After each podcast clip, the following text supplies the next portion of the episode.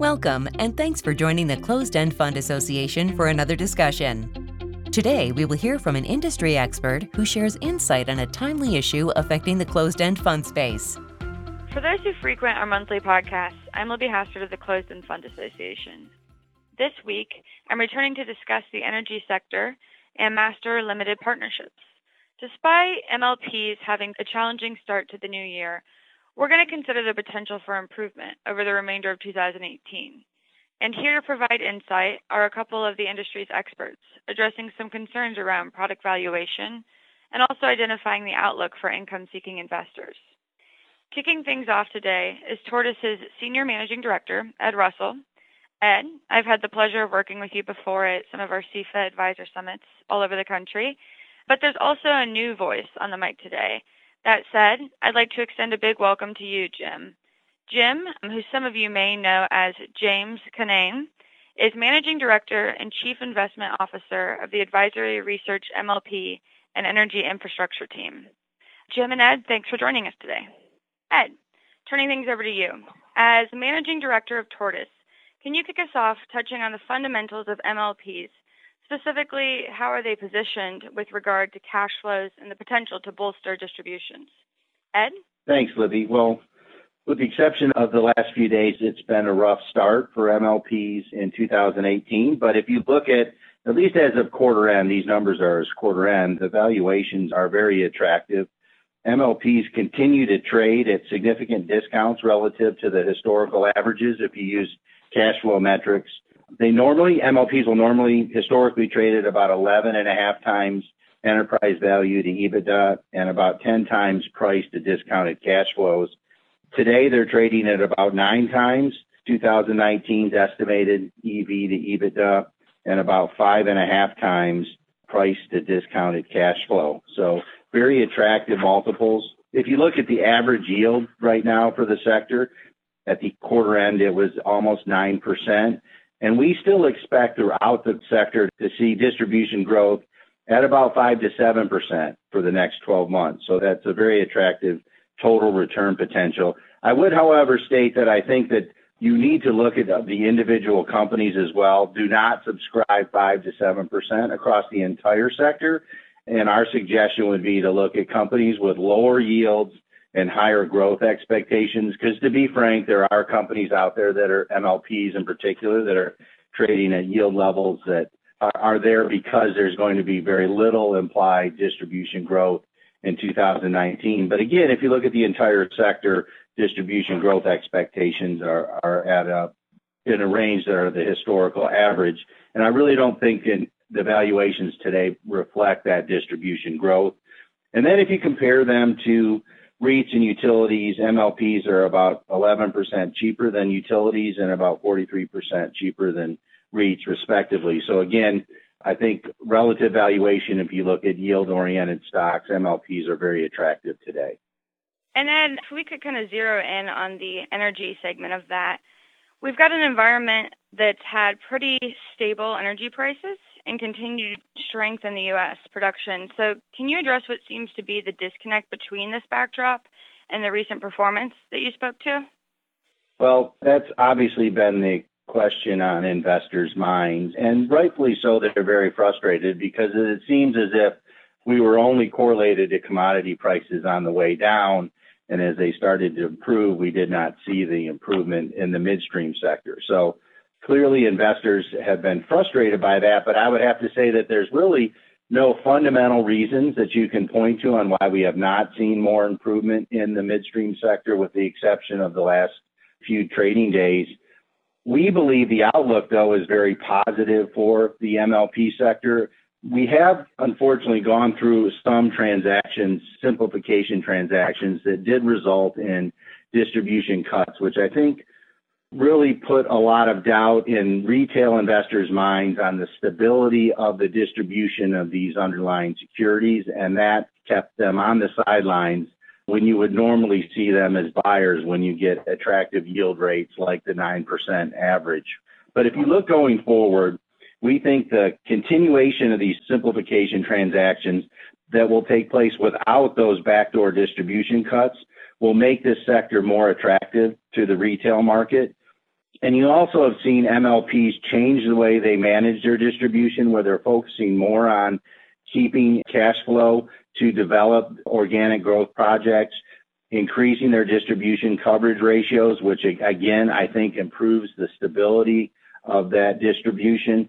We believe that will also help bolster the attractiveness to the sector. And I'll let Jim touch a little bit more on the FERC issue, but I think what's going to need to take place over the next couple of quarters is good quarterly announcements, which we expect, very few surprises, so no surprise distribution cuts that were not expected, and then more clarity on the FERC issue that recently happened, because we think that has very little material effect on the sector, but we think the market really overreacted to that. And, and I can let Jim touch on that more specifically. Yeah, thanks, Ed. Obviously, there's been some specific things that we can point to, um, like FERC. So, Jim, with that in mind, we had the federal tax reform bill and then a ruling in mid March by the Federal Energy Regulatory Commission, FERC, regarding certain tax allowances for the MLPs. Can you touch on how these have impacted MLPs and how the market properly reflected these impacts? Sure, Libby. I think it's been a mixed bag from a standpoint of taxes and FERC. And as Ed already referenced, it's created some uncertainty and a lack of confidence among investors. It's going to need to be sorted out over a period of time. But there were some real positives there. I mean, if you, if you look at the tax bill, for example, the tax bill was a benefit for both corporations and for MLPs. Now, you know, on the margin, you can argue that corporations benefited more, but MLPs benefited significantly as well. And a lot of energy infrastructure, including energy infrastructure that we own in our portfolios, are uh, both MLPs and corps. And so overall, we feel that was an advantage for MLP investors and energy infrastructure investors in general. Now, on March 15th, as you referenced, we had a ruling out of FERC that uh, while the announcement itself was not a surprise, the content of the announcement, I think, caught the market, including ourselves, off guard. The issue at hand was an income tax allowance issue that's been debated between pipeline operators and their customers, between the courts and the FERC for 20 years. It's gone back and forth, and the ruling that came out of the FERC on March 15th was certainly not an advantageous one for MLPs. Now, without getting into great detail on it, I think the bottom line was that the market's immediate reaction was to assume a worst case scenario. And when we break down the impacts, we believe that the longer term impact is going to be fairly minimal for most of the MLP group. There'll be a handful of securities that maybe are more impacted. And as Ed already referenced, maybe the bigger issue behind both of these items is that it's infused some uncertainty that's going to take time to sort itself out. And that has come at a time where MLPs are at the tail end of a fairly uh, long period of underperformance, and, and that's created, I think, some some selling pressure among fatigued investors. And Jim, obviously, you know, you spoke to this, I spoke to this. I don't want to dwell too much on the difficult start they've had in 2018, but but really, what's your view on the current valuations in the sector, and are you finding any interesting opportunities with specific types of MLPs, or have valuations gotten to the point where these opportunities are across the board? Well, Ed already laid out the valuation case, and I completely agree. Uh, valuations are very attractive at this time in a, a variety of metrics. We look at absolute metrics, um, cash flow metrics, for example. We look at relative metrics to other asset classes in the market. And without repeating those, they all look attractive at this time. So I don't think valuations today are certainly as attractive as at the bottom of the energy crisis or back in the financial crisis in 08. But other than that, this is as attractive as we've been since probably the 1999 2000 window, where you actually had some similarities to today's market. You had tech stocks were hot, dividends weren't of much interest energy companies were somewhat out of favor, but there certainly were some differences. Uh, oil prices were much lower at that time. And today, I think the fundamental outlook is much better.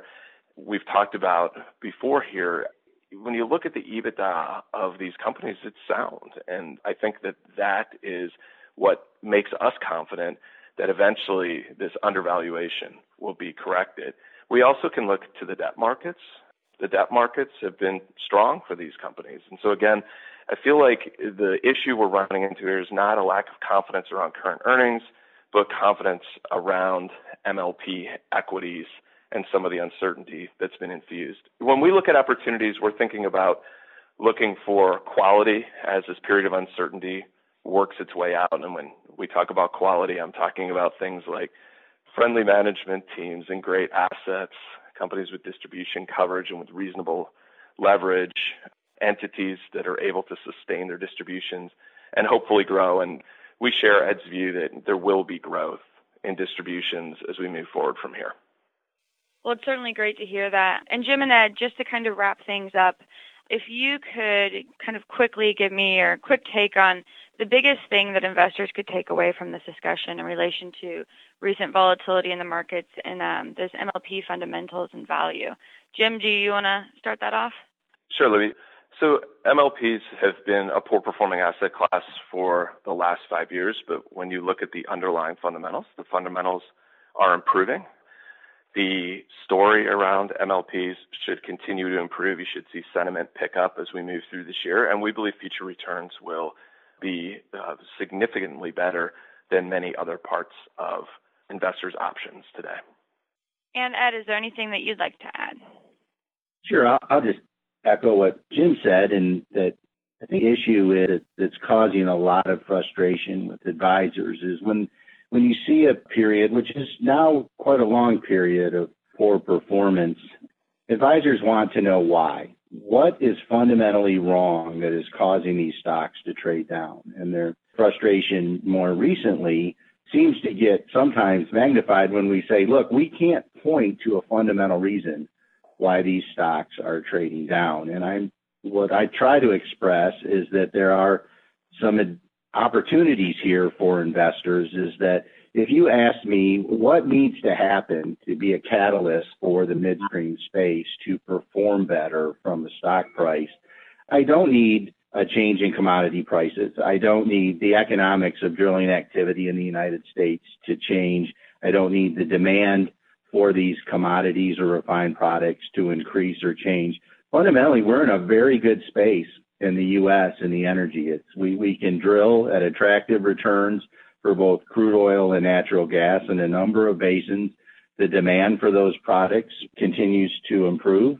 We don't talk about natural gas a lot in the country, but we're starting to to export that at, at very high levels, and I would expect that to continue to grow. And natural gas is continuing to grow in terms of the percentage of electrical generation that is done by natural gas. So there's a lot of tailwind helping push the energy sector. So we think that eventually midstream will continue to catch up with that and start to improve along with that. So we definitely think it's a very unique opportunity where I don't need to point to specific things to drive the fundamental increase in these prices, in these stock prices. We just need market sentiment to improve, I think, relatively through no negative headlines and just a couple of quarters of essentially demonstrating the earnings growth and that Jim and I have both mentioned throughout this call.